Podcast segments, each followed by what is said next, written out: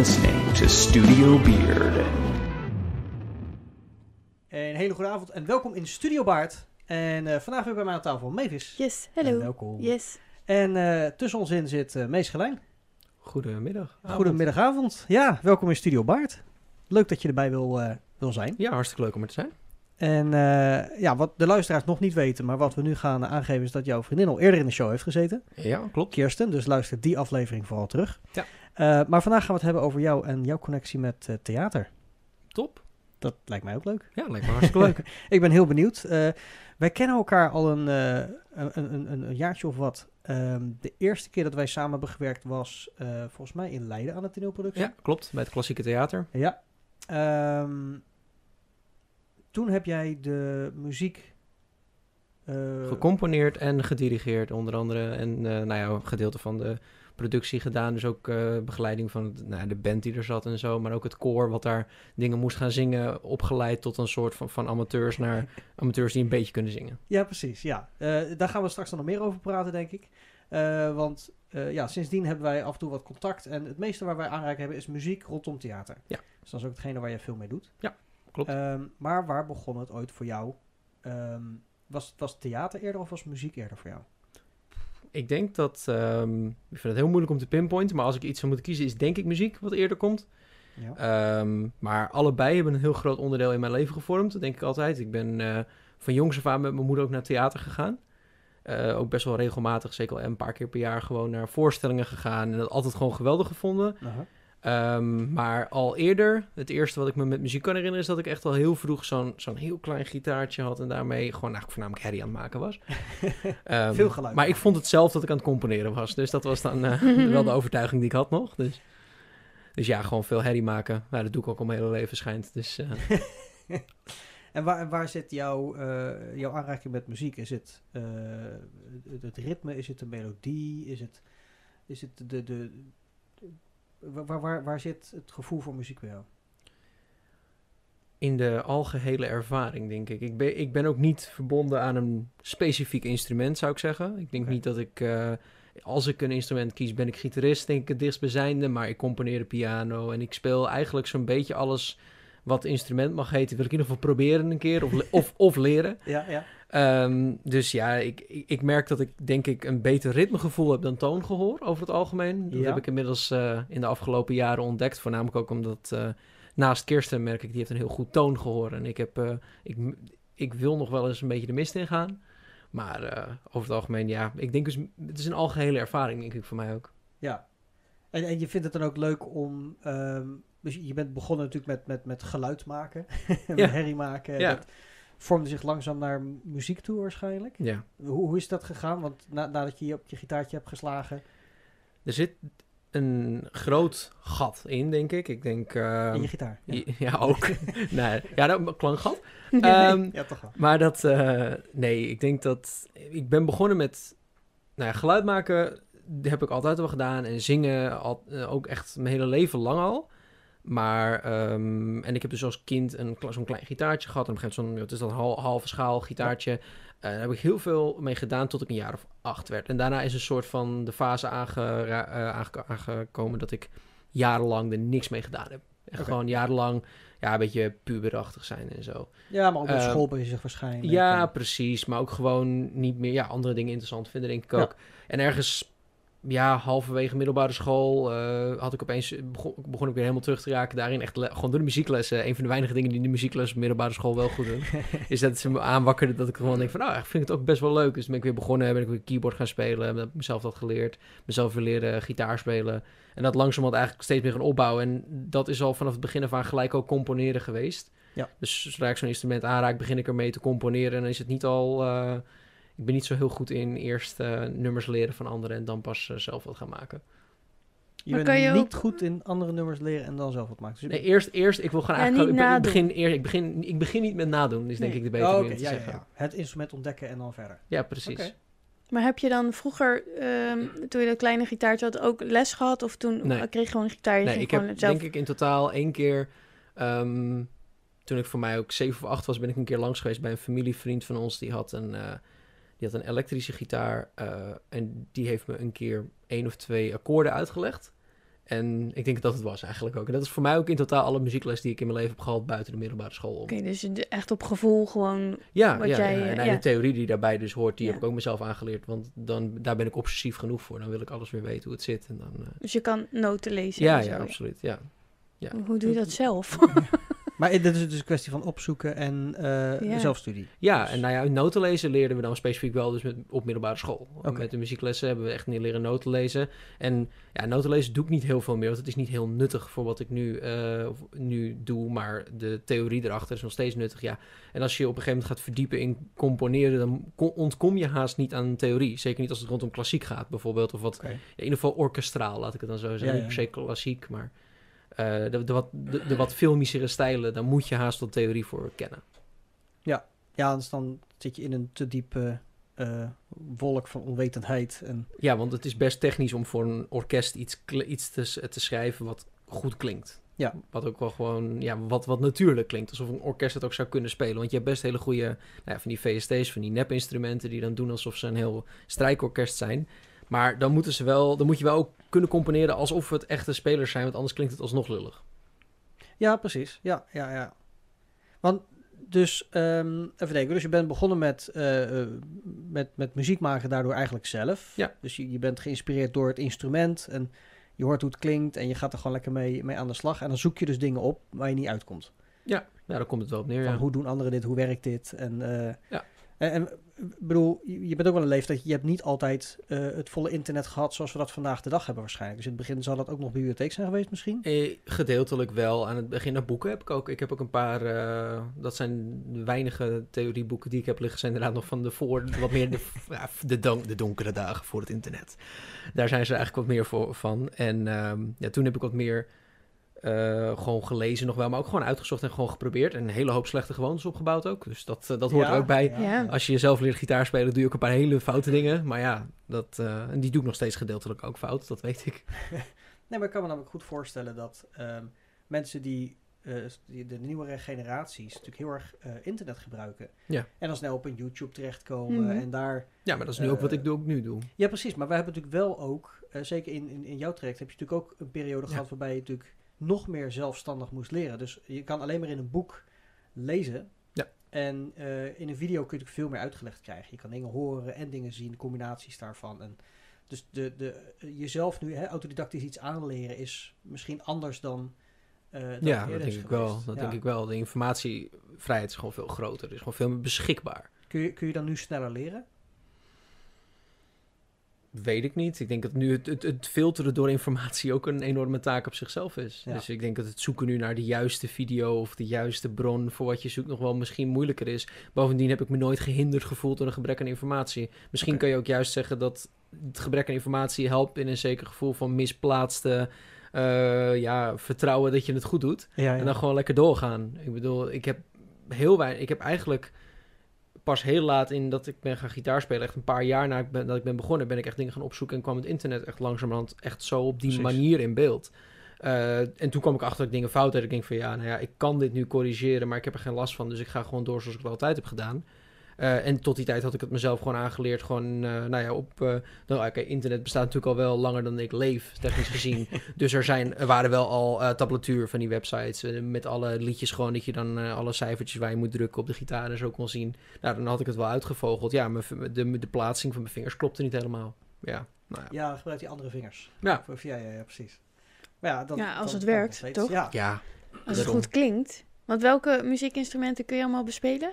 Ehm, gitaar, ukulele, basgitaar, eh, een klein beetje fluit. eh, tenminste, dan een tin whistle om specifiek te zijn. Dus ook Wat, wat blokfluit is... en zo. Oh ja. Ja, een, een tin whistle is een, eigenlijk een ijzeren blokfluit, om het zo maar te zeggen. Ja. Eh, iemand meer Ierse muziek gebruikt.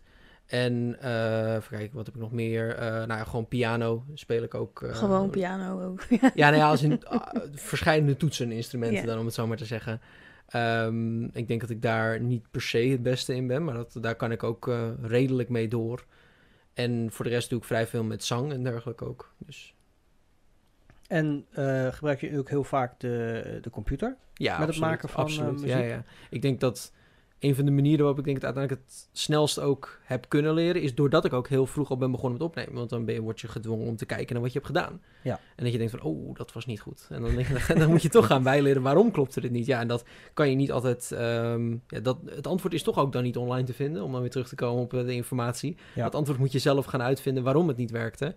En eh, ja, ik denk... Ik, in opnemen is voor mij altijd een integraal onderdeel ook geweest van mijn ja, muziek.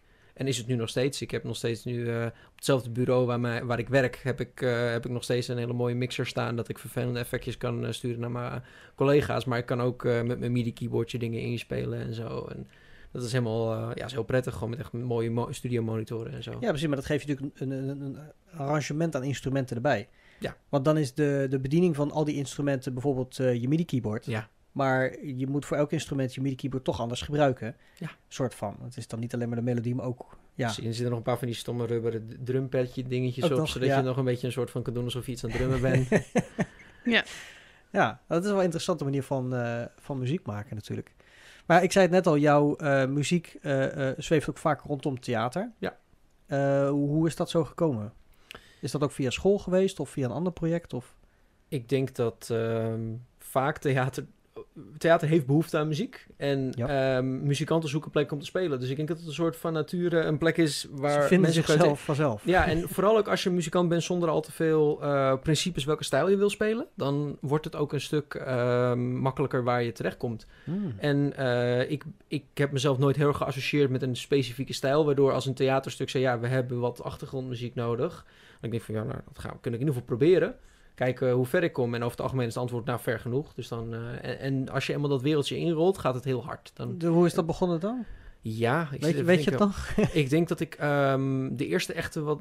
Ja, het ligt een beetje aan wat je theater noemt. Ik heb natuurlijk al wel op eh, middelbare school waren er wat eh, ja, voorspeelavond noemden ze dat dan. was gewoon echt... Klinkt als theater. Ja, nou, dat was het feitelijk ook wel een beetje. Maar het was, eh, het, wa- het was wel meer nou, geïnstitutionaliseerd. Dus wij deden vrij weinig aan. We waren wat meer de acts eigenlijk. Oké. Maar daarbij kwam ik gedeeltelijk al, al wel in aanraking daarmee. Met nou, gewoon die dingen regelen. En ook wat meer de behind-the-scenes dingen doen en zo. Dat vind, ik- vind ik ook altijd nog steeds leuk. De theatertechniek kant.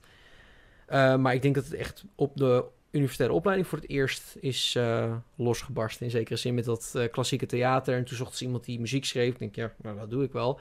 Ja, en toen, toen moest de muziek gecomponeerd worden voor die koren. Nou, dat was, had ik nog niet eerder gedaan, maar dat klonk uiteindelijk best redelijk. En nou ja, toen heb ik, dat heb ik uiteindelijk twee, jaar achter, twee keer achter elkaar gedaan. En vanuit daar, ja, dan heb je op een gegeven moment een beetje naam van... ja, ik heb dat, die ene theateropleiding heb ik dat gedaan. Had ik wel wat spelers die in dat stuk hebben gespeeld... maar ook bij een andere theatervereniging speelden. Dus, oh ja, we je weten die nog wel. Vragen ze jou. Precies, en toen zat ik opeens in een band bij een Shakespeare-stuk. eh, was ik in, eh, met funk als, eh, als begeleiding. Nou, dat was echt hilarisch. En door die funk, in die funkband ontmoette ik weer een, een, een jongen die, waarmee ik een heel tijdje een band heb gehad in Rotterdam. Wat echt heel leuk was. Dus ja, het, het is denk ik een typische theaterverhaal. Dat je, je, je maakt zo langzamerhand een netwerk altijd. Ja. Nou ja, maar dat, dat is ook een... eh, dat netwerk creëer je ook door natuurlijk je, je kwaliteiten daarin eh, te laten zien. Waardoor mensen je ergens anders inderdaad herinneren en terugvragen. Ja, Dat, is, eh, dat is een mooi teken. Maar ik denk ook wel dat het er dan ook mee te maken heeft dat jij op, op gevoel eigenlijk muziek maakt. En dat eh, mensen vanuit theater dat heel prettig vinden om met jou samen te werken. Omdat je samen tot iets moois kunt komen. Omdat jij volgens mij best wel dan breed wil denken. En ook niks is te gek. Dus Ja, precies. Nou, ik denk dat überhaupt is vaak eh, mijn ervaring in samenwerking met nou, dingen als regisseurs of producenten of, of, of geluidstechnici, is vaak het 90% van de problemen in die kringen is communicatieproblemen. Regisseur kan niet uitleggen wat hij technisch wil en de technici kunnen niet uitleggen wat ze, eh, ja, wat dat voor hun betekent of waarom het ja. niet wil. Dus dat is vaak ook een, een brug en als je daartussen kan communiceren, komt het dan heel eind verder. ja. En inderdaad ook, ja, ik vind het heel fijn om die communicatie aan te gaan. Ik doe het nu ook weer, ik doe nu mee eh, aan een Shakespeare-stuk voor het eerst als speler. En eh, ik, ik, kwam met de regisseur in gesprek en we hadden het er even over. Ik zeg, ja, ik kan best wel wat achtergrondmuziekjes maken hier en daar. Maar dat is ook omdat ik het zelf aanbied. En ik denk van, ja, ik vind het ook leuk om te doen. ja. Eh, en ja, die hapte gretig natuurlijk, want ja, het is ideaal om eh, dat ook zelf, om daar zoveel creatieve controle in Ja. te hebben in plaats van dat je hoeft te zoeken online. En het helpt dat het voor mij een hobby is, want dat is wel vaak, ik denk dat heel veel geluidstechnici of, in, of ja, componisten zijn uiteindelijk ook duur vaak. Maar je doet het niet gratis, toch? Nee, verschilt voor wat voor dingen. Zoals nu voor dat Shakespeare-stuk doe ik het gratis. Ehm, voor veel theaterstukken uiteindelijk is het meestal nou een, een ferme handdruk en een, en een fles wijn. Uh, het ligt een beetje aan ook hoe groot de theatervoorstellingen zijn. Dus daar ligt het ook heel erg aan. Uh, het werk wat ik nu meer betaald doe is uh, voor escape rooms. Die gaan, die gaan een stuk beter. Want die hebben gewoon ook, die hebben dat ingerekend ook in hun budget en zo. En die Ja. weten ook dat ze daar budget voor moeten houden. Dus dat is veel leuker wat dat betreft. Tenminste, financieel leuker. En hoe ga je dan te werk? Want als jij gaat componeren voor een theaterstuk of Mhm. een escape room of wat voor eh, eh, project dan ook, Mhm. ehm, geven ze dan, eh, als je een open, een open opdracht zou, eh, zou hebben, ga je dan eerst een, een, een sfeerimpressie maken of ga je heel erg uitvragen wat ze, wat ze willen? Dat ligt heel erg denk ik ook aan het stuk wat er al in, in welk stadium ik word aangehaakt. Ik ben een paar keer aangehaakt in stukken die best wel richting het einde al waren. Dus dan is het gewoon een kwestie van, dan, dan is er al zoveel bepaald op dat moment, dan, dan moet ik volgen. Want als je dan ga- dingen gaat... Precies, maar er is nog geen muziek. Nee, Dus Ga je precies. dan kijken en luisteren Ja, ja, precies. en- Ja, kijken, luisteren wat er is en naar de acteurs kijken en gewoon het stuk zelf meekijken. In dat geval, eh, dat is specifiek een van die eh, andere Shakespeare-stukken die ik een tijd, eh, een paar jaar geleden heb gedaan. Daar werd ik echt in de laatste twee, drie maanden aangeschakeld, terwijl ze al bijna een jaar bezig waren. Maar wat, wat gebeurt er dan bij jou? Want dat, er is geen muziek, dus waar komt de muziek dan vandaan? Oh, op die manier. Ja, ik luister en ik denk, nou, ik vind dit wel. En dan, dan hoor ik ze nu dan eens wat termen voorbij komen. En dan denk ik, zo, oh, zou dit... ik nog een gesprek met de regisseur die zegt, nou, ik wil, weet ik veel, jaren 70 funk in dit geval. En dan denk ik, oké, dat kan.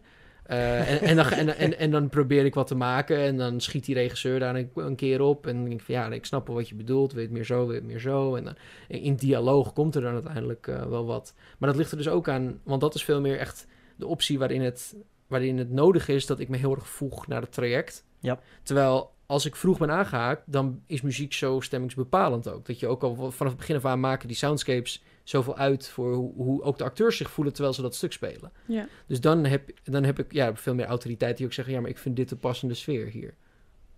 Oké, oké. En eh, ja, dan zie ik nog steeds niet voor me, want jij zegt dan, dan hoor ik wat woorden en zo, maar dan Mhm. hebben we nog steeds geen muziek. Nee, En dan precies. hebben we misschien een, een, een, een funk thema of zo, maar dan hebben we nog steeds geen muziek. Wil je de componeermethodiek horen, bedoel je? Nou, ja, ik ben benieuwd. Kijk, ik weet eh, als eh, theatermaker bijvoorbeeld, op het moment dat we eh, een scène hebben, staat in het script staat de tekst hè, van wat de acteurs zeggen. Mhm. Dan zie ik al je voor me wat er gebeurt. Eh, dan krijgt dat vorm, zeg maar, in mijn hoofd. En dan probeer ik dat met de spelers die er dan bijvoorbeeld zijn, probeer ik dat te creëren. Ik zie ook vaak een decor of een structuur in mijn hoofd en dan probeer ik daar ook naartoe te werken. Mhm. Ehm, muzikaal heb ik dat dan niet zozeer, dus ik heb geen muzikale visioenen. Eh, dus ja, ik vraag me af, hoe werkt dat bij jou? Wat, wat Ja, gebeurt nee, er bij jou? Ik, denk, ik heb wel in zekere zin muzikale visioenen. Ik hoor, en dat klinkt heel kwalijk, maar ik hoor dingen in mijn hoofd als ik... Nee, eh, nee, dat klinkt niet kwalijk. Nee, maar dat is precies hetgene wat, wat, wat ik verwacht ook. Dat, ja, Wat ik zeg, ik heb visuele visioenen, maar je hebt waarschijnlijk auditieve Maar het ligt, visioenen. het ligt er ook aan. ehm, als dat, want dat moet ook soms juist geforceerd zijn. Soms eh, is het ook gewoon een kwestie van begin maar. Begin maar Mhm. ergens. En waar dat ergens is, dat blijkt al heel snel aan de verkeerde kant te zijn. Maar je weet wel welke richting je dan op moet om het te corrigeren. Wat ik heel fijn vind om te doen is... eh, ik heb bij een paar keer... Een van de klassieke stukken heb ik erbij gezeten met een heel klein MIDI-keyboardje, mijn klein laptopje, superklein speakertje. En ik zat, terwijl zij stukken aan het on- eh, oefenen waren, zat ik ondertussen een beetje te plingelen met de koptelefoon. En ik denk van, nee, past niet, past niet, past niet. Eh, en dan denk ik, ja, dit is, dit is de sfeer die we willen. En dan even de regisseur nog bij, terwijl die ondertussen bezig is. Zeg je, luister eens even, oortje in. Ja, wat vind je hiervan? Ja, nee, dat is inderdaad wel een beetje de sfeer die we willen gaan doen. Oké, oké. Dus het is ook soms juist heel erg eh, improviserend opgesteld. Dus wat minder een duidelijke weg van tevoren. Dus überhaupt, ik heb zelden echt een hele compositie in één keer of hele melodie Nou, dat- in dat- één keer. precies, Dat, Dat, dat, had ik Maar- ook denk ik niet Maar verwacht. jij doet toch ook wel eens jam-sessies, zeg maar? Ja. Dan heb je dat toch ook een beetje? Dan heb je eh, een zangeres, noemen we even, die begint te zingen. En de band gaat daar een beetje op pingelen en zo. En dan komt er wat uit. Ja, nou, als ik in de jam sessie doe ik percussie. Dus ik doe eh over djembe of drumstel of cajon of, of iets dergelijks. Ehm, het voordeel is dat je dan melodisch vrij bent. Dus ja, ja. Eh, op, op de toms na. Dus ja, soms dan klinkt een tom dat je echt denkt... Oh, dat is echt een heel fout moment voor die tom. Of met een bekken, die zijn ook nog toongevoelig. Ehm maar qua eh ritmesectie eh, volg ik tijdens de jam... meestal een van de leadpartijen. Dus Ja. als iedereen maar een beetje zijn ding doet, volg ik meestal met de bas. En dan probeer ik met de bas een beetje het, eh, ja, de ondertoon Ja, te voeren. ja, dus jij bent volgzamer, zeg maar, maar heel niet... volgzaam. eh, Als een gitarist in één keer ja. begint te soleren, dan kun je of heel erg meegaan in Ja. zijn energie, of je kan hem juist de ruimte geven voor zijn moment. En eh, met zang bijvoorbeeld, dan let ik heel erg op de zang. Of de zang veel doet of weinig doet. En Mhm. Daar niet in de weg te zitten. En ja, ik maak het liefst contact met alle muzikanten tijdens een jam. Lukt niet altijd. Sommigen zijn heel erg op hun instrument gefocust. Ja. Ehm, maar ja, ik, ik, ben een, ik ben qua drummer, ik ben meer percussionist achter het drumstel. Ik improviseer maar een eind weg. En ik probeer gewoon het, het, het ritme erin te houden. En soms heel stiekem wat te versnellen of te vertragen. En, Ja. ehm, ja, dus ik ben eigenlijk heel erg aan het, voortdurend aan het opletten en schakelen. Dus het improvisatiegedeelte wat jij zegt, ehm, ja, dat is wat tijdens een jam ook gebeurt. Ja, maar ik denk Ja. het interessante wat je daar nu zegt is dat... ehm, ik, ik denk dat een, een jam sessie als muzikanten is heel erg een dialoog. Of het nou een dialoog is, maar in ieder geval een gesprek tussen alle muzikanten. En Je hebt inderdaad soms mensen die heel erg zo zitten te spelen. En mooi in Ja, een instrument Ja, eh, wegzetten. Ja, die, die hebben gewoon, die hoor je een soort niet. Die, in, in het gesprek van die improvisatie hoor je ze niet. Maar ehm, eigenlijk denk ik dat wat, hoe ik vaak combineer in het geval van theater, is in, eh, dan is alleen dat gesprek uitgebreid met de spelers. Ja. En er zijn gewoon verschillende talen. Dus alleen, ja, zij spelen een andere taal dan ik op dat moment aan het spelen ben. Ik speel veel meer in, in akkoorden en ik speel in noten. En eh, zij spelen in emoties en op een andere manier met emoties spelen. Zij spelen veel meer in woorden. Ja. En, en die, je, daar, je, inderdaad, die combinatie probeer je dus eh, te maken. Dus dat hetgeen wat jij eh, in de conversatie legt, dat het matcht met Ja, de rest. Dat je de, dezelfde taal gaat spreken. precies. Ja, Ja. dat is een mooie beschrijving inderdaad. eh. Mhm. ja. Maar wat vind je dan zelf leuker om te doen? Of achtergrondmuziek maken of juist eh, de muziek rondom een nummer, zeg maar? Want ik kan me voorstellen, bij achtergrondmuziek moet je echt blenden in. Je moet niet te veel opvallen. Het moet er echt goed bij passen. Dan een heel nieuw cre- nummer creëren is natuurlijk weer heel wat anders. Ja, Kijk, het, het saaie antwoord is, het heeft allebei zijn leuke kanten. Ja. Maar, dat ehm, mag hoor. ja, nee, precies. maar ik denk dat, ehm, ik vind achtergrondmuziek vind ik, een, vind ik heel belangrijk en interessant, omdat het zo ongelooflijk veel kan toevoegen. Mhm. Terwijl bijvoorbeeld in theater het publiek het niet eens doorheeft. En dat vind ik zo, Dat dat, vind ik zo fijn. Als het goed is, valt het niet op. Nee, Ja, precies. Ja. Het, vult, het vult een soort het erbij, leegte, ja. dus het wordt niet gemist, maar het, het is Ja. ook niet opvallend. Nee, daar ben ik gewoon, daar ben ik Ja. heel, ja, dat, daar word ik gewoon heel enthousiast van. En de manier waarop dat te doen is, is gewoon, ja, dat vind ik heel fijn. En, en de- daarin heb je ook veel sterker die dialoog dan dat je echt een nummer aan het componeren bent, wat echt op een bepaalde plek moet passen. Dan is het op een gegeven moment toch veel meer, ja, voorschrijvend van, oké, het is zo en eh, dit is de sfeer die we gaan maken. Terwijl, eh, zelf, ja, live kan je vaak ook nog, met achtergrondmuziek kan je best nog wat tunen ook op wat er op dat moment gebeurt. Dus als een acteur opeens iets compleet anders doet, kan ik ook nog daarop reageren. Hm. Ja. En dat, eh, dat gaat toch vaak in een nummer wel echt minder. ja, dat moet al vaststaan vaak natuurlijk. Precies. Ja. En, en als je dan bijvoorbeeld voor zo'n eh, voor zo'n escape room, is dat dan eh, een muzikale achtergrond eh, muziek of, of, of gebeurtenismuziek? Of is het meer een soort soundscape met alles erop en eraan? En... Beide. Beide ook. Het, het, ik vind het allebei ook leuk om te doen. In het, in het ene geval is het een beetje een jingle. Die Ja. hadden ze nodig op een gegeven moment. Gewoon om, voor, voor, voor een paar clipjes die moet, mo- online moesten worden gezet. Oké, ja. Aan de andere kant ook gewoon inderdaad achtergrondmuziek die heel subtiel de spanning langzamerhand moet opvoeren. ja. Die dan door het uur heen echt steeds meer de spanning opschroeft. En dat je eigenlijk niet door hebt van, goh, waar komt die muziek eigenlijk vandaan? Dat je in het laatste kwartier opeens denkt van, ik, word, ik ben doodnerveus, waarom? En dat moet dan die muziek zijn die dat ja, heeft ja, ja, gedaan. ja. En heb je momenten gehad dat je, dat je eh, de inspiratie niet kon vinden? Dat je het soort van aan het zoeken was naar hetgeen wat je, niet, wat, wat je maar niet kon vinden? Weinig. Niet zozeer een writersblok, maar meer zo van, ja, het, het- wat ik heb is niet wat ik, wat ik eigenlijk wil. Ja, dat gebeurt wel. ehm, maar uiteindelijk geloof ik ook heel erg in dat, eh, in zo'n, het is zo'n uitspraak van, geloof ik dat, ik weet niet of het nou creatief werk of in het algemeen werk is, zoiets als 20% inspiratie en 80% transpiratie. en ehm, het, het punt is gewoon, ook als het idee niet goed is, eh, het niet je beste idee misschien is uitwerken en zorgen dat het, het je goed wordt. Want eh, alsnog, misschien is het niet de beste idee wat je ooit hebt gehad, maar uitgewerkt is het waarschijnlijk nog steeds eh hartstikke heel goed goed Ja. genoeg. En, eh, want zoeken naar inspiratie vind ik echt zo'n... Ja, dat is een manier om jezelf heel erg te laten glijden ook. Nou, ik wilde eigenlijk dus dat ik wilde wer- toewerken naar de vraag van ja, hoe ga je dan aan de slag als je een soort van hè, een soort van writersblok hebt Mhm, in het creëren van iets, want je doet het in opdracht van. mhm. Ik heb vaak als ik iets voor mezelf doe, dan ga ik alle kanten op, komt het helemaal goed. En dan is Ja. het, het, het oké idee is sowieso het beste idee, want ik vind het helemaal goed dat dat het beste idee is geworden. Ja, ja, ja. Eh, maar als je het in opdracht doet van een ander, zul je sneller denken van ja, ik wil het beter hebben voor mijn gevoel dan waar ik nu zeg maar zit. ja. Maar dan is voor jou dus wel eh, van ja, als ik me dan gewoon vastbijt op hetgeen wat ik heb, dan ga ik het toch het beste resultaat maken. Ja, dat ligt ook aan het moment waarop je zit in het traject. Op het moment dat ik nog vroeg genoeg in het traject zit, ik denk van, nou, ik kan nog wel wat anders proberen. Oké. Dan probeer ik nog wat anders. Maar ik ben altijd wel angstig om daarin... eh tenminste, ik weet dat ik vaak zelf te kritisch ben op, op het eigen werk. Zoals de meeste mensen. Als je creatief werk Ja, doet, ben je ja. vaak, weet je vaak zelf veel te goed wat voor ja, gebreken er allemaal in Ja, zitten. je, zie, je ziet altijd nog de barsten zitten onder alle lage verf. Dus ik je heb denkt, vaak ook zoiets ja, van ja, als de, klant, als de klant tevreden is, dan, eh, nou, dan is het kennelijk goed genoeg. En ik wil zelf ook tevreden zijn. En, eh, maar dat, dat zit lang niet altijd in de kwaliteit van het idee, maar vaak veel meer in de kwaliteit van de uitvoering.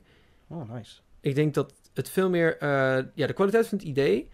Ik heb een keer gehoord, eh, en dat was dan in de context van game design wel meer, maar dat is een andere context. Maar ideeën zijn goedkoop en de uitvoering is uiteindelijk waar het echte verschil in komt. Ja, Heel ja. veel mensen hebben goede ideeën, maar hoeveel mensen doen uiteindelijk wat met die ideeën? Ja, dat is, dat is een heel duidelijk voorbeeld. Dat, dat is in de theater zien we dat ook heel veel. Dat eh, we hebben, tenminste, dat vind ik zelf altijd heel eh bewonderingswaardig. We hebben in Zoetermeer op een gegeven moment een aantal nieuwe verenigingen gekregen. Mhm. Nou, die moesten allemaal nog beginnen. Eh, dus de eerste producties zie je ook dat ze nog heel erg aan het zoeken zijn naar eh, hoe ze dingen willen doen en wat ze kunnen doen. En sommige die veranderen echt enorm in de eerste i- periode. Maar ik denk, ja, zit ik hier wel met mijn goede gedrag en mijn leuke ideeën, maar ik doe het niet. En zij Mhm. zijn het gewoon gaan doen. Dus hun uitvoering is sowieso al duizend keer beter. Ja. Want ik heb niks, weet je wel. Ja, precies. En dat is inderdaad heel, eh, ja, ik vind het wel een mooi punt. Dat, dat het uiteindelijk ook om de uitvoering gaat en het feit dat je ook dingen dan doet. Ja, nou ja, ik denk dat eh, überhaupt popmuziek is, een, is, een, is gewoon het, voorbeeld dat het idee niet per se goed hoeft te zijn als de uitvoering maar goed is. Ik bedoel, de meeste moderne popmuziek is muzikaal niet interessant. Nee. Maar de uitvoering is goed. En ze nu Ja. dan denk je nog, god, dat zit nog in mijn hoofd ook. Ja, dat. Ja, En, heel frustrerend. Maar Ja, ja, dat is het. maar dat, dat is echt gewoon het voorbeeld van hoe goed een, hoeveel invloed een uitvoering op eh, kan hebben op de, ja, de kwaliteit en hoe weinig dus het idee eigenlijk maar uitmaakt. Ja, nou ja, maar dat is inderdaad wat je zegt. Het zit niet alleen in popmuziek, maar ook in, in kinderliedjes en eh, in heel veel van dat soort, eh, ook de Nederlandse meezingers misschien zelfs wel. Ehm, juist de simplicity, hè, dus de eenvoud van Ja, het idee, maakt het misschien nog wel groter als de uitvoering zo... Oké, maar dan ga ik richting kunst met Mondriaan en dat soort dingen. Dat heel, dan is het minimalisme. Ja, en- nee, maar dat- ja, Daar snap ik echt niks Maar, maar dan van. ga je die, dan ga je het lijkt er wel op. Het heeft wel inderdaad in dezelfde eh, context dat... eh, Ja. Als jij een heel druk schilderij zou maken, dat is niet voor iedereen weggelegd. Nee. Omdat niet iedereen het kan overzien. Maar als je een simplistisch schilderij neerzet, kan iedereen in ieder geval de eenvoud zien. En dan is de vraag of je interpretatie snapt. Ja, en ik denk dat heel veel muzikanten eh, de neiging hebben om gevangen te raken in hun eigen vakmanschap. Een soort van vakidioot. En dan zijn ze helemaal gelukkig dat ze een, eh, weet ik veel, en dan hebben ze zo'n akkoord opgeschreven met heel veel cijfers erin. en dan worden ze helemaal gelukkig van. Ik denk van, ja, maar ik vind het nog steeds niet heel mooi klinken eigenlijk. Ja. Eh, en dan misschien vind ik het misschien wel leuk klinken, maar ik begin inmiddels ook een soort van beroepsdeformatie te krijgen. Dus ik denk dat ik ook inmiddels te veel jazzy dingen heel mooi vind. Terwijl voor de gemiddelde luisteraar is het ook gewoon fijn als het licht verteerbaar is en gewoon Ja. prettig is. Dus dat het gevaarlijke is ook dat een goed idee wordt vaak voor een vakman ook een complex idee. ja. Mhm. En terwijl het niet per se beter idee wordt dan ook. Nee, nee, dus misschien is het soms ook maar goed dat het, eh, het beste idee niet eh, het beste idee wordt. Dat Ja. het, het mediocre idee ook wel goed is. Ja, precies.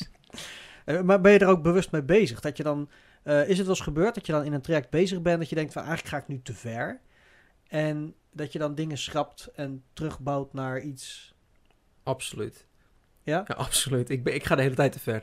Eh, nee, nee, maar het is, nee, maar echt, ik denk dat ik eh, de meeste dingen die ik componeer, overcomponeer ik. En dan Eh, toch less is more. en dan denk weet ik, je ja, dat nee, oké, dit, is te, dit is te veel herrie. Nee, nee, dit gaat ook niet goed, gaat ook niet goed. Meestal gebeurt het in de mixfase, daarom hanteer ik dat ook echt apart. Ik ben eerst aan het componeren, Oh, ja. eerst tracks aan het neerzetten en daarna ga ik, meestal ook een paar dagen rust, want dan kan ik het ook echt niet meer horen. En daarna ga ik het terugluisteren van, ja, oké, nee, maar dit is, nee, dit is gewoon te veel herrie, dit is te veel puinhoop, dit is gewoon, dit, dit creëert niet de juiste, ja, dit, dit voegt niks toe. Het is Nee. alleen maar gewoon, ja, herrie. Dan heb je ook wel eens al iets klaar liggen. Dat je al eerder gemaakt hebt en dat je bij bijvoorbeeld een, weet ik veel, een vereniging bent of zo. En die zegt, wil je even meekijken? En dat je denkt, hé, hey, maar ik heb al iets wat hier helemaal bij past. Ja, in principe wel, maar ik heb ook niet een enorme eh, bibliotheek, omdat ik niet eindeloos veel eh, componeer. Ik heb meestal dat ik een idee heb en dan ga componeren als ik voor mezelf bezig ben. En dan heeft het ook meestal een reden. Ja. Dus een grote reden dat ik veel schrijf is eh, voor mijn eigen Dungeons and Dragons campaign schrijf ik achtergrondmuziek. Mhm. Wat, heel, wat heel veel toevoegt. Ehm, maar dan, ja, dus dan heb ik ook een specifieke reden. En dan vind ik het ook vaak te veel passen bij dat ene doel om het voor andere dingen te gebruiken. Ja. Dus, dan, eh, dus ik heb niet echt een soort van vaste bibliotheek. Bovendien, ik denk dat juist die, ja, die, die dialoog dan weer met een theater of een theatervereniging of, eh, of dus met, met een escape room, juist in die dialoog komen er toch weer net subtiele verschillen tevoorschijn. Ja.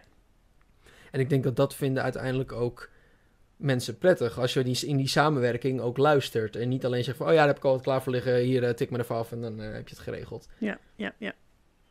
Ja, het moet natuurlijk altijd aansluiten bij... Het, ja, wat je zegt, je levert het in, Ja. er wordt op geschoten en dan Ja. uiteindelijk kom je tot een, eh, tot een eindproduct. Bovendien heb ik ook mijn, mijn organisatie niet zodanig op orde... dat ik van dingen die ik een paar jaar geleden heb gecomponeerd... nog alle multitracks heb en zo. Dus als zou ik zeggen, ja, kan je dan nog veranderen? Is het eigenlijk antwoord gewoon nee. Als in het is zo of het is niet. ja. En dat, is, eh, dat ben ik aan het veranderen in de afgelopen twee, drie jaar. Maar ik, ben nog, eh, ik heb nog steeds een hoop te leren wat dat betreft om het wat, om het wat georganiseerder te maken. Daarom heb ik ook niet, dus niet... Ja, en als ik ook geen wijzigingen dus kan maken in bestaande tracks, dan denk ik van ja, maar dan kan ik het ook beter niet aanbieden. Want zometeen willen zij net die ene noot anders en dan moet ik het hele nummer opnieuw gaan schrijven. Klinkt inderdaad niet handig. Nee, precies. nou, dat is eigenlijk gewoon een, een fout in mijn eigen eh, organisatie. Maar ja, dat, dat, dat krijg je als je eh, wat dat betreft autodidact, eh, als autodidact bent begonnen. Ja, ja, dan moet je het allemaal hardleers eh Ja. allemaal maar eh, ja, absoluut. voor, je, voor je bakkers krijgen. Ehm, eh, dus je bent met eh, muziek bezig, je bent met theater bezig. Mhm. Ehm, wa- zijn er nog meer dingen die je met theater hebt gedaan? Heb je ook al, wat je zegt, je, je zingt ook. Je Mhm. hebt ook eh, gezongen. Nou goed, dat heb ik ook bij, bij de voorstelling destijds natuurlijk eh, meegekregen. Mhm. Zijn er nog meer dingen die je rondom theater doet? Want je zegt techniek vind je ook leuk. Ja, ja, ik heb eh, destijds. ehm, ik heb Kirsten ontmoet bij klassiek, eh het klassieke, nou ja, ook, ook Leiden, eh het theater van de opleiding. Ja. Ehm, en da- daarna zijn wij, eh speelde zij al mee in Carthago eh, destijds. Eh, en, Hier in Zoetermeer. ja, eh, hier in Zoetermeer inderdaad in het buitenpark. Ehm, dus toen ben ik maar gewoon aangehaakt. Dat heb ik hier geholpen, ook met de geluidstechniek. Vond ik ook hartstikke leuk om te doen, een beetje met zenderen en eh, dat soort dingen. Dus dat blijft ook nog steeds leuk. Ik heb gewoon een probleem met techniek in het algemeen. Dus ook, eh, ik heb nog weinig gedaan met verlichting, maar dat is ook nog dat is zo'n ding wat, ook nog vanzelf. wel- of wat ook nog wel staat op het, eh, op het lijstje van dingen die ik nog wil leren. Maar eh, ja, met de geluidstechniek heb ik ook wel dingen gedaan. En daardoor kwam ik eigenlijk ook weer terecht in dat ik een tijdje eh, geluidstechnicus ben geweest voor een koor. Met, eh, voor hun optredens en dergelijke. Nou klinkt dat heel chic, maar het was gewoon een bejaardenkoor. Maar dat maakt niet uit. Dat maakt niet uit. ja. Was alsnog, le- Koorscore. was alsnog leuk om te doen. Eh, en ze hadden er veel lol in, dus dat is het belangrijkste. Ja, maar En, daar ook, dan, dan, is het ook leuk dat je daar natuurlijk de aanvullende factor bent. Ja, voor hun om dat weer allemaal te kunnen doen. Daarom, en, dat, en het voegde voor hun heel veel toe. En zij konden dat zelf absoluut niet. En ze kregen alleen maar heel veel feedback. En eh, buiten dat eh, weinig versterking. En dat, als het helpt toch als je een beetje nadenkt over de microfoonposities. en meer microfoons is niet per se beter en dat soort dingen. Ja, ja, ja. ja. Dus eh, ja, dat was hartstikke leuk om te doen. En dat, Ik, ik zie nu ook een, een, een koor van denk, eh 15 vrouwen met eh 30 microfoons eromheen. dat Nou, ze er nog steeds niet uit zijn. Ja, ze hadden een vierdelig koor. Gewoon, gewoon standaard bas, ba- bas, tenor, sopraan en alte. Maar ze hadden geloof ik echt vijf, zes microfoons staan. Eh, en op een gegeven moment heb ik gezegd van... ja, maar je kunt ook gewoon een stereopaar in het centrum zetten... en dan horen we nog steeds iedereen.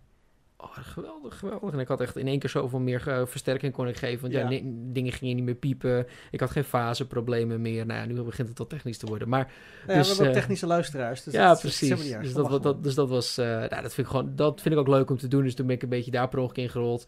En ik heb nog wel wat voor, nou, dus dat heb ik een tijdje gedaan. Maar dat was meer, ik kom natuurlijk, eh, nou, dat waarschijnlijk wel te horen, maar ik kom niet uit de regio hier. Mhm. Dus ik kom oorspronkelijk uit de kop van Noord-Holland. Eh, en daar, heb, daar zat meer mijn geluidstechnische cirkeltje. Dus dat heb ik hier nog niet echt opgebouwd. Nee, maar goed. Ja, kijk, als je ervoor open staat, dan Oh, dan val je, ja, vanzelf voorbij. ja. precies, Ja. precies. Ja, dat is leuk om te horen. Eh, zijn er dan nog dingen die je wil gaan doen in theater? Oh, absoluut. Ik ook, ook nog heel veel. Ik wil, eh, ik wil überhaupt weer, nou wat ik zeg, ik wil in de techniek ook, ik vind behind the scenes, om het zo maar te noemen, een beetje de, de productie eromheen. Dus juist het, eh, het licht en geluid vind ik heel leuk om te doen, maar ik, ik heb ook wel Oh, zitten het is denken... meer dan techniek inderdaad. Ja. Ja, precies.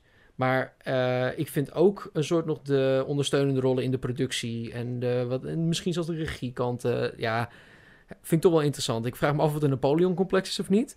Maar voor de rest eh, denk ik, Ik, wel... ik herken je verhaal. Ik bedoel, ik heb inmiddels eh, alles wat je kan bedenken rondom theater al gedaan. Ja, precies. Nou, misschien moet jij Ja, ook gewoon een korte lijst geven wat er allemaal opties zijn. Denk ik, waarschijnlijk vink ik het allemaal gewoon aan.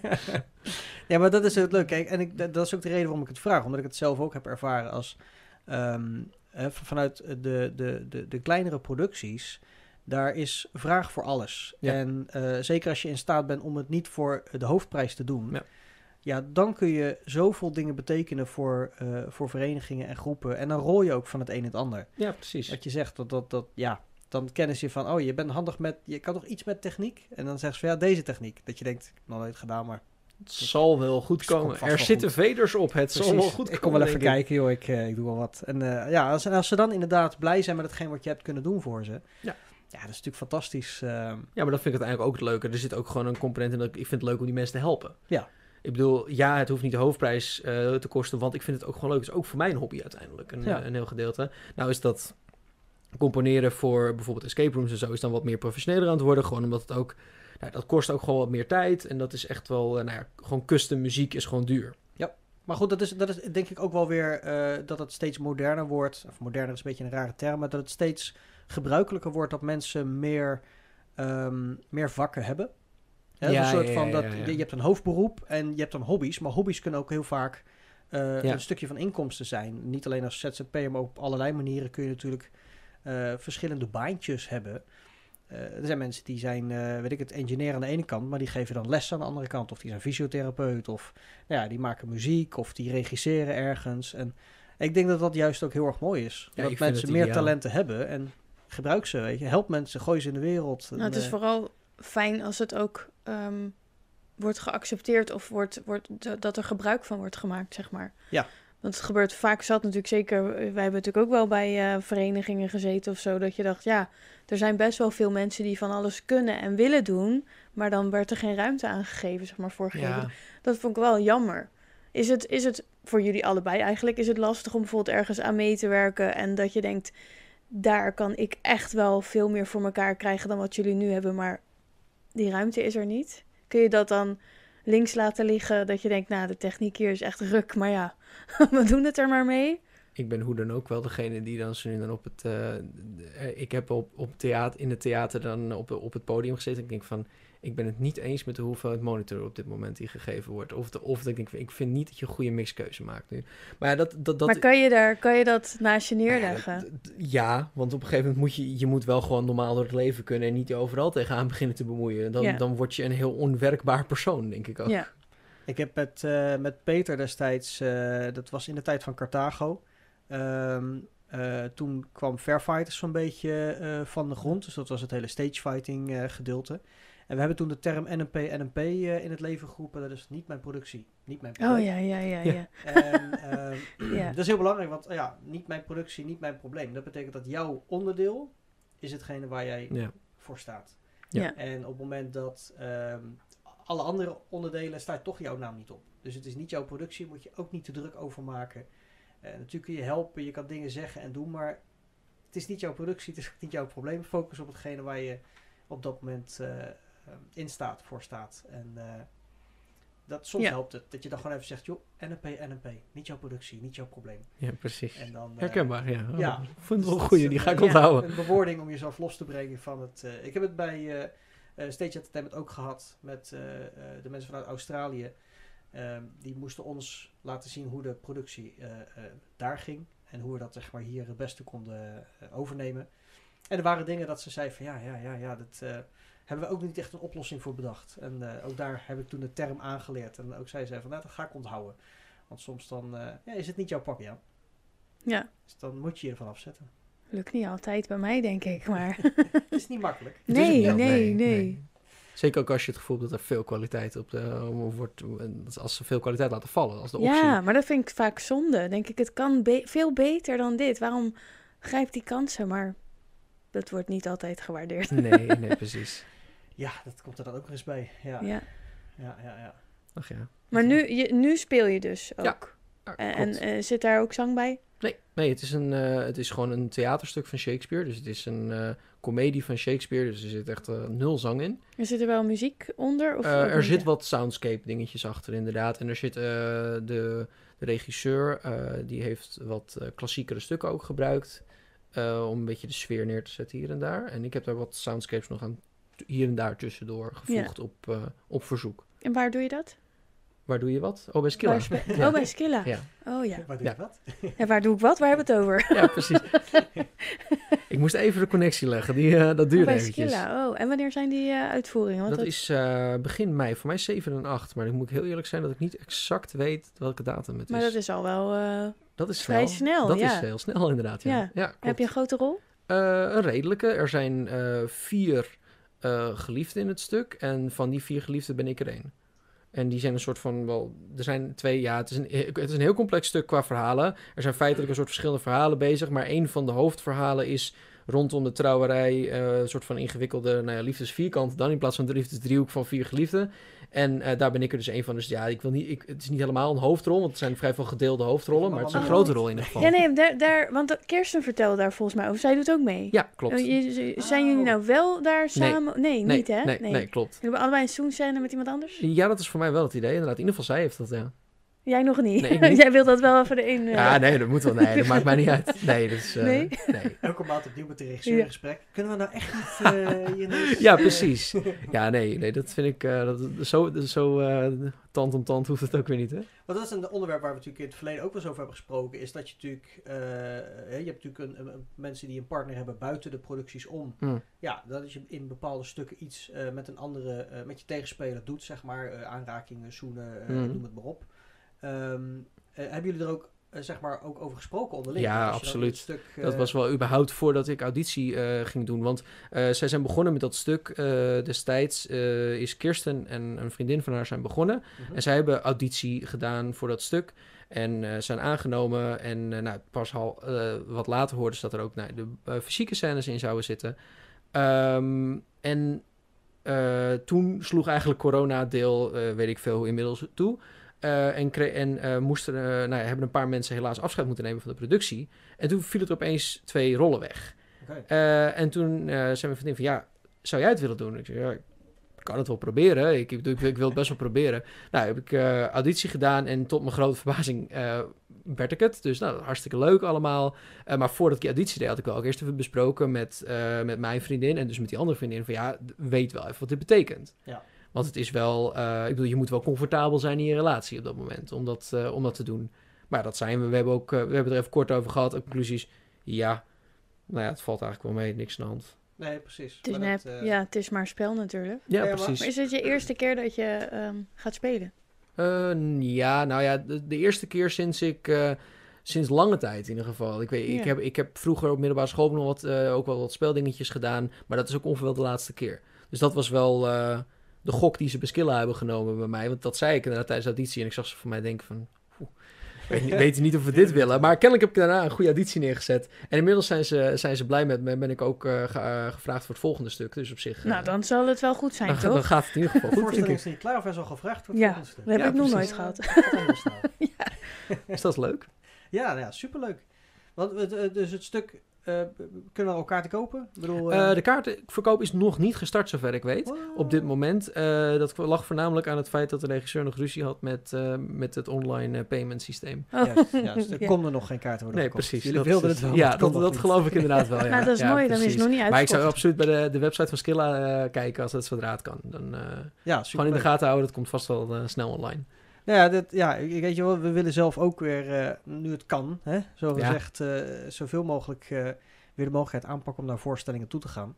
En eh Skilla is ook een van de nieuwe ver- verenigingen die Ja. in de laatste jaren is, eh, is gestart. Dus ik ben heel benieuwd, eh, ja, ja, ook na zo'n lange stilstand natuurlijk, eh, waar we zijn. Ja. En, eh, Nou, la- ik denk dat zij verenigingen alweer een jaar of vijf bezig zijn of zo.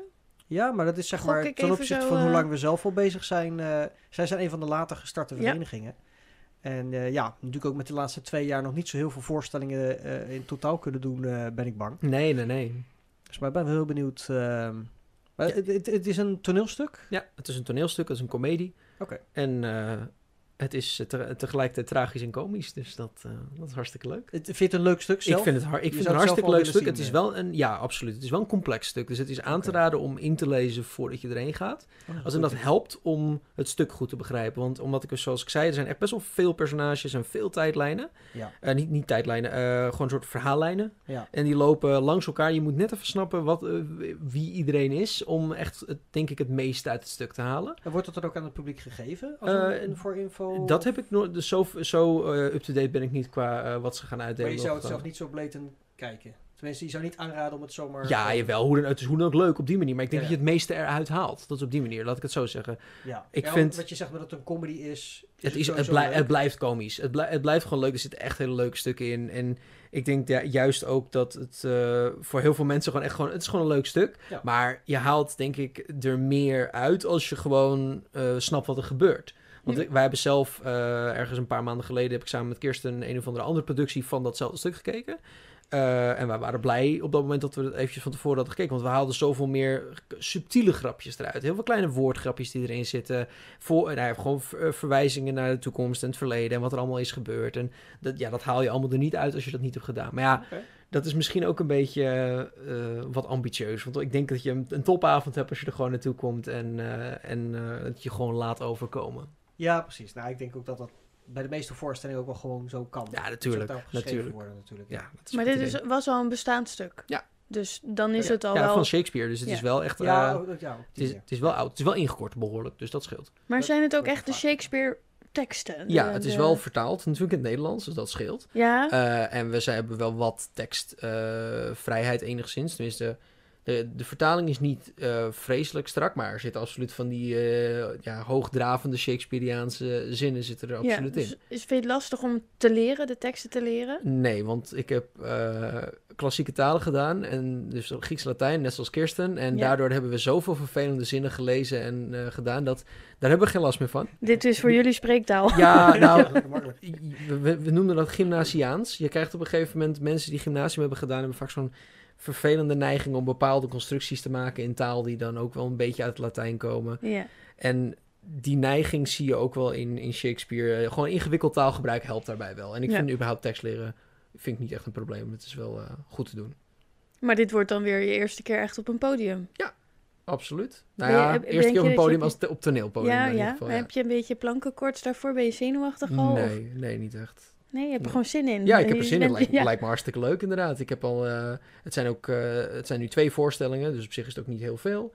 En eh, ja, ik, eh, ik denk dat ik, dat ik heb het onder controle wat ik ga doen en ik vind het gewoon leuk om te doen. Dus ja, dan wordt het vast wel leuk. Ja. Heb je al een kostuumrepetitie gehad? Nee, nog niet. Want als ik denk aan Shakespeare, denk ik, daar kom je, moet je maar jou aan, of niet? Eh, nee, nee, nee, nee, nee, nee, nee. Zover, ik, zover ik in ieder geval weet, nog niet. Dat hebben ze nog Nee. niet gezegd tegen Wat je. ik, heb, wat, wat, ik heb gehoord van de, van de kostuums, is dat niet het geval nog. Ehm, het is wat meer voor mij Victoriaans ingericht qua kostuums, maar ik weet niet precies het. Wat eh, de mannen is nog niet helemaal duidelijk, maar ze waren ook nu nog bezig, zijn ze met kostuums eh, regelen bij de verschillende theaterverenigingen. Ja. Een beetje, een beetje Ja. shoppen zijn ze op dit moment. is, ja. Spannend. Ja, absoluut. Ja. Dus, Maar eh, geen muziek erbij, is dat voor jou raar? eh, er zit dus wel ja, een beetje, maar niet, eh, niet, het is niet met een, met een band en nummers. Nee, dat. nee, nee, nee, nee, maar ik vind dat juist op zich ook wel makkelijk, want dat voorkomt misschien ook een beetje het probleem wat je eerder beschreef, dat ik me Ja, daar te ja, veel oké, tegenaan ga bemoeien. Ja. Het is echt een heel duidelijk andere sport en dat vind ik, vind ik ook leuk om te Ja, doen. ja, het is eigenlijk wel slim dan, inderdaad. Ja, Ja, ja, per ongeluk heb ik iets heel slims Ja. gedaan eigenlijk, ja.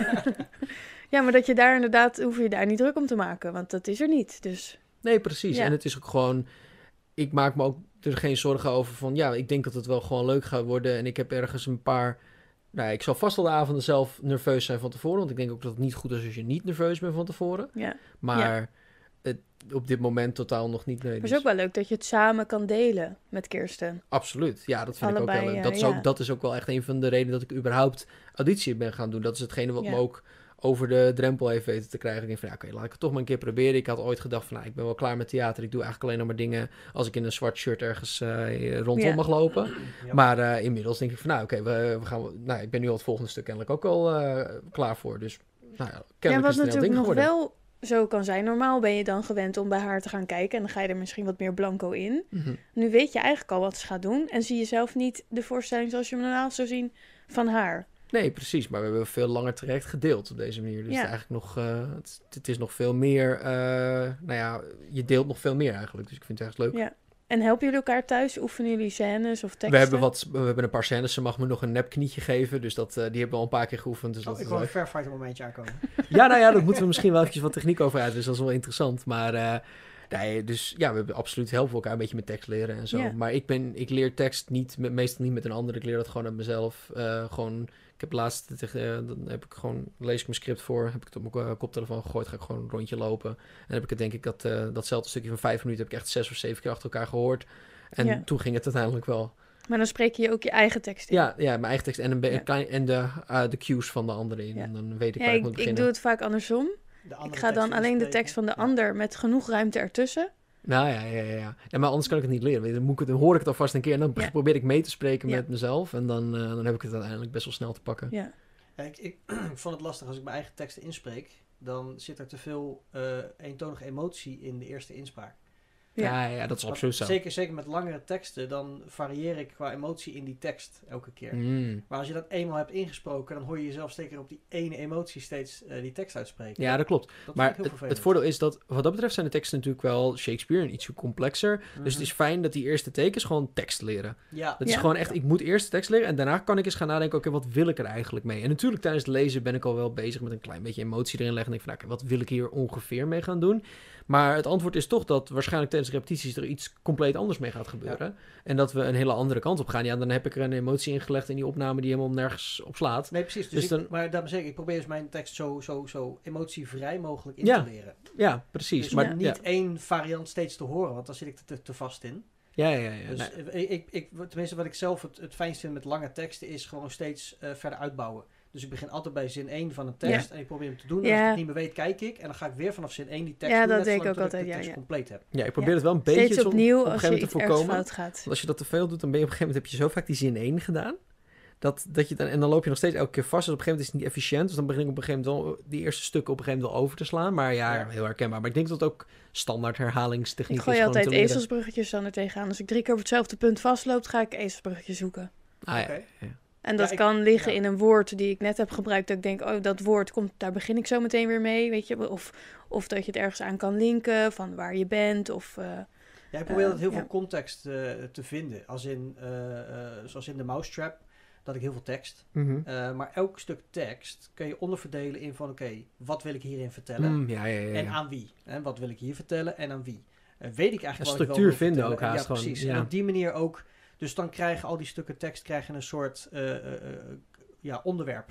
En dan zo van, oké, ik ga nu vertellen over dat. En Ja, dan vertel ik op die en die manier. Dan ga ik vertellen over dat op die en die manier. Nu vertel ik aan die persoon dat en dat. Of ik wil eigenlijk dat die persoon vindt dit en dit. Dus ga ik dat en dat tegen die persoon zeggen. En Ja. op die manier... Ja, maar dan heb je haakjes om het aan, om het Ja. onder te... te, te, te- Ja, Ja, en verder, dat is dan nog steeds los vrij van emotie. Want je kan het boos doen, je kan het Ja, blij doen, ja, je kan het op allerlei manieren nog brengen. Ik merk heel erg dat bij mij ook staging heel erg helpt. Dan heb ik Oh, op ja. een gegeven moment, dan, heb ik, dan weet ik waar ik sta. houvast. Ja. ja. nou ja, dat normaal gesproken wel. Totdat ik augustus Oklahoma ging doen met Michael de Vriend. Eh, en die zei, ik wil dat jij loskomt van... Want ik had een hele lange monoloog, voor anderhalve pagina. Eh, personage was alleen maar over zichzelf aan het praten. Ehm, en hij zegt, ik wil dat je loskomt van de vaste handelingen. Toen zegt, ik wil dat je eigenlijk bij iedere voorstelling, bij iedere repetitie iets totaal anders doet. Dus ik had nul houvast. En ik dacht, ja, maar ik moet toch een beetje weten. Zei nee, je zoekt het maar uit. nou, toen heb ik dus één keer een blackout gehad. Omdat ik dacht, ik weet gewoon niet wat. Ik weet niet meer waar ik was. Ik weet niet waar ik ben. Eh, ik had een tegenspeler die wist ook niks. Die zat ook niet op te letten. Dus ik eh, ben een beetje gaan eh, improviseren. Heel even door in kasten te zoeken. Want ik was daar in een huis waar ik normaal niet kwam. Dus... En intussen was ik in mijn hoofd echt dat ik dacht, iets, iets nu. Uiteindelijk kwam er wel iets en bleek dat ik een halve zin had overgeslagen. Maar dat kwam puur omdat ik niet meer wist. Ja. Ja, ik sta nu hier, maar dat zegt helemaal Kun je niks. Ja, blackout krijgen daardoor. Ja. Ja. kreeg ik ja. nog een bak chips erbij met van die, van die ringetjes, eh, van die nibbit ringetjes, die ik om mijn vingers heen moest gaan doen. Het moest precies kloppen. Eh, bij mijn pinken geel en daar rood en daar oranje. Nou, dat brak ook steeds af. En ik was, alleen maar, ik was zoveel dingen tegelijk aan. En toen dacht ik, zo, hier heb ik wel veel van geleerd. Dat snap ik. Dat nooit je meer. inderdaad, Nee. ja, nee, ja. Michael de Vriend regisseert er, dat doe ik niet mee.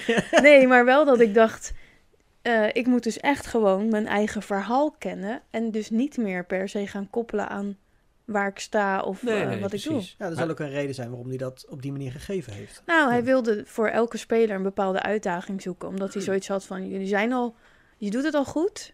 Maar ik wil kijken of we het beter kunnen maken en nog natuurlijker. Ja, ja. Ja. ja. ik denk ook wel dat... Het is ook meer de context in zekere zin die het voor mij geeft. Als in, ik heb helemaal niet vaste plekken, vaste handelingen. Dat heb ik niet zo, maar meer gewoon... Ik weet een soort hoe het voelt om daar te staan. En Ja. om die omgeving te hebben. Dat ik weet van ongeveer daar staat mijn tegenspeler. Maar dat kan ook een andere kant zijn. Dat maakt niet zoveel uit. Maar ik heb in ieder geval een beeld daarna om alles aan vast te knopen. En dat maakt het een stuk makkelijker. En zijn er eh, in, in, in, in al die tijd dat je al bezig bent met muziek en theater, zijn er dingen waar je ehm, bijzonder tevreden over bent, waar je heel trots op bent? Dat je denkt van wauw, ik had eigenlijk niet eens verwacht dat dit het resultaat zou zijn. Ik heb eh, het eerste wat naar boven komt, is ik heb denk ik ergens... Mijn moeder is overleden toen ik 16 was. En ik heb heel lang... eh, daarna heb ik geen muziek gemaakt. Ik was een soort van compleet in stilte. Ik, ik was niet eens bewust overigens. En toen heb ik, eh, ben ik uit die stilte gekomen met een nummer wat ik heb geschreven. En dat nummer vind ik nog steeds een van de beste nummers die ik nu heb geschreven. En dat, Nice. dat is echt een heel fijn nummer nog steeds. Gewoon, dat is echt uh, nou, helemaal doorgecomponeerd alle kanten op. En uh, dat, is echt, dat vind ik heel fijn om te doen. Dus dat staat ook op YouTube, dus dat is echt leuk. Dus dat is alsof het in één keer, uh, zeg maar door die lange stilte, dat een soort van langzaam weer in je opkwam. En dan ja, in één nee, keer... ik, ik, moest gewoon, ik moest gewoon weer componeren. Dus er zit muziek hoe dan ook in mij. Dus het moest eruit. Ja. Alleen, ja, uiteindelijk is het waarschijnlijk gewoon depressie geweest die ik heb gehad. Dat al die nou ja, periode kan, er ja. niks uitkwam. Um, en nou ja, dat, maar ja, het moest toch een keer eruit. En dat is ook een heel verwerkingsstap geweest eigenlijk. Ja, maar dus het nummer is jouw bevrijding, maar het, het symboliseert ook je bevrijding. Ja, absoluut. Ja, precies. Dus hoe heet het? Waar kunnen we het vinden? Ja, ik zal, het heet Attempt at, at Apathy. Oké. Okay. En het nummer is op YouTube te vinden. Ik, ik weet niet of je het kan vinden als je het erop zoekt. Maar anders kun je het vinden op, het, uh, op mijn YouTube kanaal. En, maar die is al heel lang niet actief. Dus dat, is wel, dat, dat zijn gevaarlijke accounts om te linken eigenlijk. Hè. Hoe heet die dan? ja, het, het, ja, dat is een, een, een gamer tag die ik ooit heb verzonnen toen ik uh, dat zijn de leukste. 11 was. uh, hij is TRB1914 is mijn gamer tag. En daar TRB staat hier... 1914. Ja, okay. precies. Ja, dus die is wat te vinden. Maar staat er meer op? Er staat heel veel op. Ik heb een uh, hele periode heb ik heel veel covers gemaakt. Bijna elke week een cover. Uh, op YouTube. En ik had op een gegeven moment best een redelijk aantal mensen die het keek. En ik was best redelijk tevreden over de kwaliteit.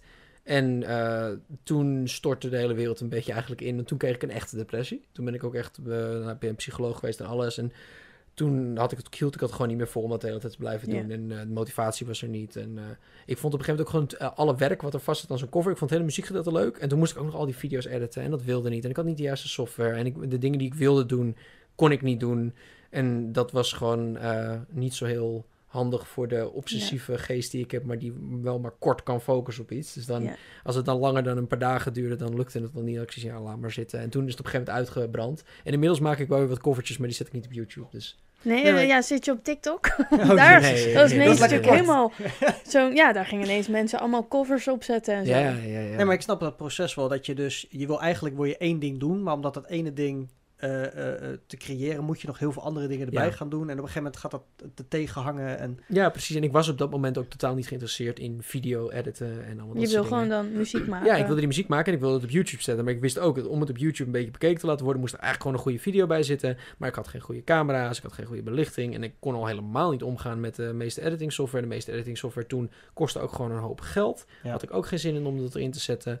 En ik, uh, ja, toen moest ik op een gegeven moment toch maar, uh, ben ik daarmee gestopt. En inmiddels heb ik wel oplossingen voor dat soort dingen. Ja. Maar ja, inmiddels ben ik, vind ik ook video-editing interessanter. Dus ja, dat helpt dan ja, weer. dat, dat maakt het ook, ook makkelijker. Uh, maar goed, dan kun je dat weer afvinken. Dan Precies. staat dat ook weer bovenaan op je lijst. Ja, ik, ja, zijn er nog dingen die je in de korte termijn gaat doen, behalve alleen de voorstellingen dan? Uh, nou, andere projecten die weer van de grond komen? Uh, nou, ik ben op dit moment bezig met een escape room. Uh, die gaat openen over een paar weken. maar ik ben even vergeten wat daar de plek van is. Dus, maar wat voor muziek heb je daarvoor gemaakt? Is dat, dat, is een. het gaat over een illusionist, oh.